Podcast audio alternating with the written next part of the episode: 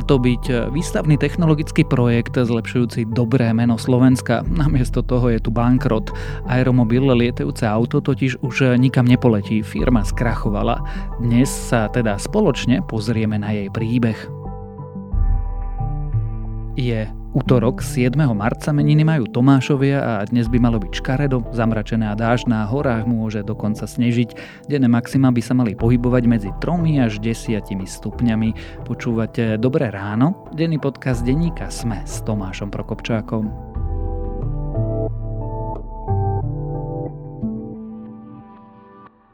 Prejsť prstom po mape? To je nuda. Spoznať svet na 4 kolesách? To je Ford Kuga. Štýlový a okamžite dostupný Ford Kuga je pripravený vyraziť kamkoľvek sa rozhodnete. Navyše teraz aj s fantastickou zľavou až do 10 000 eur. K tomu zadarmo predĺžená záruka na 5 rokov alebo 120 000 kilometrov. Nie je na čo čakať. Stačí sa len rozhodnúť. Viac info na Ford.sk.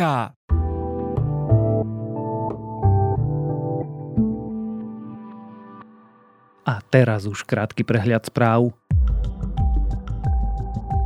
Mikuláš Dzurinda sa návratu na politickú scénu ešte nevzdáva a týždeň po fiasku spojenia so stranou Spolu avizuje založenie nového subjektu.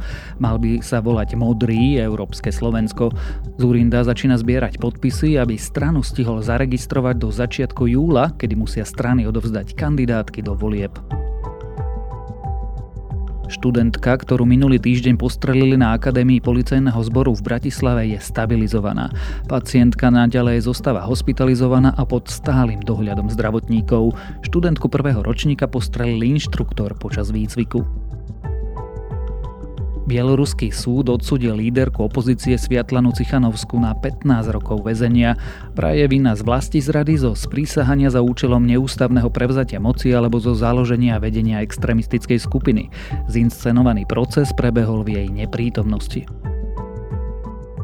Ak Čína pošle Rusko zbrane, bude to mať následky, povedal to nemecký kancelár Olaf Scholz v rozhovore pre spravodajskú televíziu CNN s tým, že Čína môže ukončiť svoje neutrálne postavenie voči konfliktu na Ukrajine.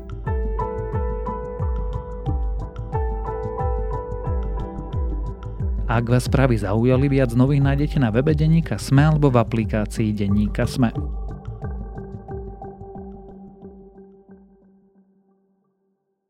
Mal to byť výstavný projekt Slovenska. Chválili sme sa ním na medzinárodných stretnutiach, pri aeromobile sa radi fotili politici. Slovenský letecký zázrak budúcnosti sa však napokon zmenil na investičnú bublinu, utopil milióny a skrachoval. Čo sa za viac ako 20 rokov stalo s projektom lietajúceho auta, to sa už dnes budem pýtať reportéra ekonomického magazínu Index z denníka SME Tomáša Vašutu. Historická chvíľa pre Slovensko. Na bratislavskom letisku pristálo lietajúce auto. Úspešne tak zvládlo svoj prvý dlhší let, konkrétne z Nitry do hlavného mesta. Podľa odborníka má naša krajina jedinečnú príležitosť priblížiť sa k tomu, aby ako prvá uviedla lietajúce auto na svetový trh. Pôjde však o mimoriadne náročnú cestu. Tomáš, začneme od konca. Aeromobil skrachoval. Vymysleli lietajúce auto slovenskej výroby. Dnes ho nevedia financovať. Firma Aeromobil ide do konkurzu. Technologická spoločnosť nezískala od investorov peniaze na ďalší rozvoj. Áno, je tomu tak. Aeromobil vlastne niekoľko dní dozadu vydal takú tlačovú správu, v ktorom oznámil, že musí podať návrh na konkurs, keďže projekt lietajúceho auta je na tom finančne veľmi zle a nemá vlastne inú možnosť. Prečo? Prečo sa to stalo? Prečo tento projekt, ktorý sme radi používali v tejto krajine ako ukážku našich úžasných inovatívnych schopností, napokon skončil v konkurze? Existujú také dve verzie. Jedna je kratšia, druhá taká dlhšia. A začal by som možno tou kratšou. Samotný Aeromobil vlastne pomenoval dôvody toho, čo sa stalo. Tým, že trhy mu prestali dôverovať. To bola jedna vec. Druhá vec, poklesla akoby hodnota celého projektu v očiach investorov. A tretia vec, tá je možno taká najdôležitejšia, že tí investori začali viac dôverovať autu, ktoré má kolmý vzlet hore. Slovenský aeromobil, alebo slovenské lietajúce auto, totiž bolo postavené na rozbehu, kde potrebovalo nejakú pristávaciu dráhu alebo letisko na to, aby vedelo zlietnúť a následne pristať. Čiže toto bola veľká nevýhoda celého toho konceptu.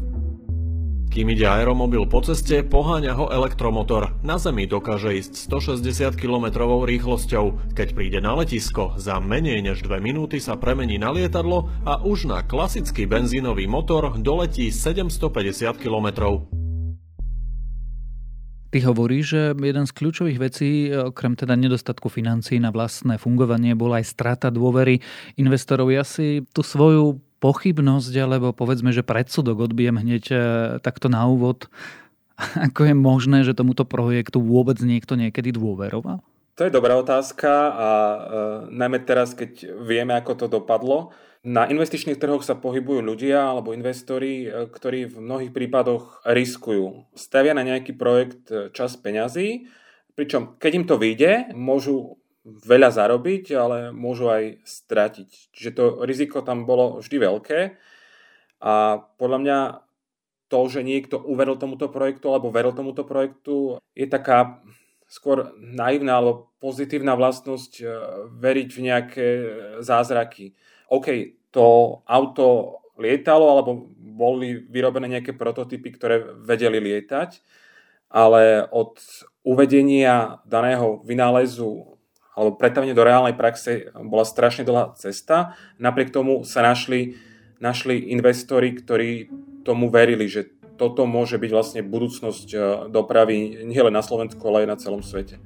Finálny cieľ aeromobilu je priniesť to naozaj masám, a to spôsobom, že ľudia nemusia vlastniť to vozidlo alebo to lietadlo, alebo mať k nemu prístup. Takže keď si predstavíte niečo ako Flying Uber. Rozumiem tomu, ako sa správa rizikový kapitál. Napokon jemu stačí, keď to iba raz za čas vyjde a tie peniaze zarobí, ale v tomto prípade, a oprav má, ale človek, ktorý okrem toho, že potreboval cestu, možno dokonca letisko, musel mať nielen vodičský preukaz, ale ešte aj leteckú licenciu? Áno, platilo to takto, že kto chcel riadiť ten aeromobil, musel mať jednak vodičák, ale aj letecký vodičák. Momentálne vybavujú všetky povolenia. Každý jeden komponent musia schváliť úrady, ako pre bezpečnosť v letectve, tak aj na ceste. Na tejto stene majú vypísané, koľko rôznych certifikácií treba získať, kým auto začne komerčne lietať. Kto vlastne do toho projektu investoval? Celá suma, ktorá bola naliata do projektu, sa odhaduje na 25 miliónov eur. A z pohľadu slovenského daňového poplatníka je zaujímavé to, že až tretinu z tejto sumy zacvákal štát. Respektíve, ak je pravda to, že 25 miliónov eur do toho niekto nalial, tak my vieme dokázateľne povedať, že zhruba 8 miliónov eur dal štát a plus ďalší investori, ktorí sa postupne pridávali do toho projektu. Začnem tým asi najväčším publikovaným. Ešte za druhej vlády Roberta Fica bolo projektu odklepnutých zhruba 6 miliónov eur, ktorý vlastne dal štát. Ďalších 2,8 milióna eur dal vlastne Slovak Investment Holding, čo je tiež vlastne štátom ovládaný fond. A treba spomenúť ešte aj ďalších investorov. Medzi najvýznamnejších patril asi Patrick Hessel, ktorý ten projekt na konci aj riadil. A tí všetci o tie peniaze prišli? Lebo teda pointou konkurzu je, že sa asi rozpredáva nejaký majetok, ale ak si dobre pamätám, táto firma žiaden majetok nemá. Konkurs prebieha tak, že sa zoberie vlastne všetok majetok, ktorý zostal, rozpredá sa a to, čo vlastne vyťažíme z toho konkurzu, to vrátime tým investorom.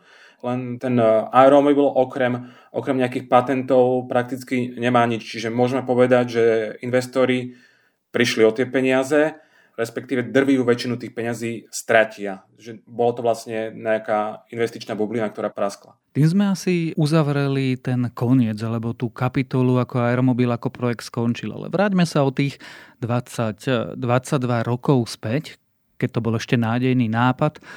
Ako aeromobil vznikol? Kedy vznikol? A kto ho vlastne vymyslel? Celý ten príbeh sa začal písať ešte niekedy v 90. rokoch. Jeho autorom alebo takým otcom je slovenský dizajner Štefan Klein. Získal aj národnú cenu za dizajn, aj medzinárodnú cenu. Pro inžinier to bol software nový, ktorý používaný a v masívnej miere v tej dobe nevídaný. Že ten projekt pre mňa bol jak niečo zázračné. K ktorý ešte počas vysokej školy robil diplomovú prácu na tému aeromobil. Bol to vlastne jeho sen skonštruovať lietajúce auto, ktorým by sa dalo jednak dopravovať po ceste a jednak aj lietať. A on ten svoj sen pretavil v prvý model, ktorý vlastne predstavil verejnosti a následne získal prvého takého výrazného investora, respektíve spolumajiteľa, ktorým bol Juraj Vaculík. Ten môže byť čitateľom alebo poslucháčom známy aj z reklamnej branže, keď je spolumajiteľom reklamnej agentúry. V tom čase, keď sa k projektu pridal Vaculík, vlastne začal byť tak viditeľnejší, začal mať výraznejšie PR? Môžeme to tak povedať, aj keď už predtým vznikli najmä na Slovensku nejaké články o Kleinovi. Pre médiá a novinárov je zaujímavé písať o jednak slovenských vynálezoch a vynálezoch, ktoré môžu zmeniť dopravu na celom svete. Čiže bola to taká obľúbená téma, ktorá sa pravidelne opakovala v určitých časových intervaloch. Ale po tom, čo pristúpil k projektu Vaculík, môžeme hovoriť o nejakom profesionálnejšom PR. Boli urobené jednoducho kroky, kde ten projekt bol vnímaný reálnejšie aj zahraničím a informovali o ňom potom rôzne médiá po celom svete. Pričom to neboli malé médiá, ale relevantní hráči na jednotlivých trhoch, či už v USA, Nemecku, Francúzsku či Spojenom kráľovstve. The aircar was granted approval by Slovakian authorities after completing more than 70 hours of test flights, including more than 200 takeoffs and landings. To sa rozprávame o čom? O polovici minulého desaťročia zhruba? Zhruba tie roky 2014, 15, 16 boli pre aeromobil veľmi priaznivé, čo sa týka nejakej spoločenskej odozvy na to, čo sa chystá, čo sa pripravuje. Môžeme už o tomto čase hovoriť, že jednoducho to promo, to PR predbiehalo samotnú technológiu alebo samotný projekt, lebo aeromobil odvždy trpel tým, že sa všetky termíny posúvali. Konštruktéri aeromobilu veria, že ich lietajúce auto dokáže zmeniť dopravu tak, ako mobilné telefóny zmenili komunikáciu. Prvé funkčné modely dodajú v roku 2020. Áno. Keby sme sa vrátili v čase a sledovali tie vyjadrenia, či už Kleina alebo Vaculíka, stále by sme videli niečo, že v roku 2009 napríklad vravel, že ten aeromobil príde do praxe v roku 2011. A takto každý rok by sme sledovali oddiaľovanie uvedenia toho aeromobilu do praxe. Čiže do istej miery to bolo tolerované, alebo médiá to akceptovali, aj investori, ale postupom času sa nedalo stále odsúvať niečo a ďalej, lebo v istom momente to už pôsobilo komicky, najmä keď si človek prezrel tie články spred niekoľkých rokov. Čo sa tam dialo? Prečo vlastne tá firma každý rok, každý ďalší rok hovorila, že o 2 roky to auto už naozaj bude, už ho dostaneme na trh, už si ho budete môcť kúpiť. Dokonca veď tam sa menil manažment veľmi výrazne. Prečo teda nepostupoval ten projekt? Tam sú rôzne teórie, jednak celý ten projekt bol veľmi zložitý. Potreboval na to, aby bol zrealizovateľný, mnohé povolenia. Netýkalo sa to len pre automobil, ale týkalo sa to aj pre samotné lietadlo. A ak chceli majitelia aeromobilu získať ďalšie investície, museli jednoducho púšťať nejaké pozitívne signály, aby sa k nim pripojili ďalší investori. Lebo bez tých peňazí by ten projekt vlastne nemohol ďalej pokračovať. To bol ten problém, že na jednej strane vývoj toho produktu alebo projektu nebol dostatočne ďaleko na to, aby bol uvedený do praxe. Na strane druhej tí majitelia presvedčali verejnosť a investorov, že áno, už je to v tom stave, že to môžeme pustiť von. A vrcholom takého ľadovca toho, ako zavádzali, bol rok 2017, kedy vlastne bol predstavený projekt aeromobilu 4.0. Ahojte, máme jedinečnú príležitosť vidieť nový slovenský aeromobil vo verzii 4.0 priamo tu na Slovensku v Bratislave. Tak to vyzerá. Už keď sme videli prvé fotografie v Monaku, boli sme nadšení z toho dizajnu a ten dizajn naživo vyzerá ešte lepšie. A majitelia, respektíve vtedy už len Juraj Vaculík spustil objednávky na ten model, hoci reálne ten model začali testovať až o nejaké 3-4 roky neskôr. Nechcem to úplne naformulovať veľmi silno a povedať, že to bol podvod, ale môžeme povedať, že menej zavádzali verejnosť, že boli v takej tej klasickej startupovej pasci, kde predávame teplú vodu? To je dobrá otázka. Neviem, do akej miery my vieme dnes odhaliť, čo sa dialo v spoločnosti. Zlom nastal v čase, keď zo spoločnosti odišiel Štefan Klein. Vtedy na verejnosť prenikli informácie o tom, že medzi ním a Jurajom Vaculíkom sú vážne rozpory. Tie sa údajne mali týkať toho, že Vaculík tlačil na to, aby ten projekt čo najskôr pustili vlastne do komerčnej prevádzky a začali ho predávať. Na strane druhej mal Klein tlačiť na to, aby on ako konštruktér a jeho ľudia, respektíve ľudia, ktorí pracovali na tom projekte, dostali ešte viac času. Lebo údajne on vedel, že ten projekt nie je v takej fáze, aby ho vedeli ponúknuť bežným ľuďom na objednávky, respektíve na predaj. A toto je vlastne model, na ktorý si sa pýtal, že či to mohol byť podvod alebo nebol podvod. My to dokázať nevieme, ale sú tu znaky toho, že nie všetko, čo majitelia prezentovali na verejnosti, bola realita alebo bola pravda. Tak uvidíme, možno Netflix o tom natočí taký dokumentárny film. Každopádne Štefan Klein si založil novú firmu, konkurenčnú?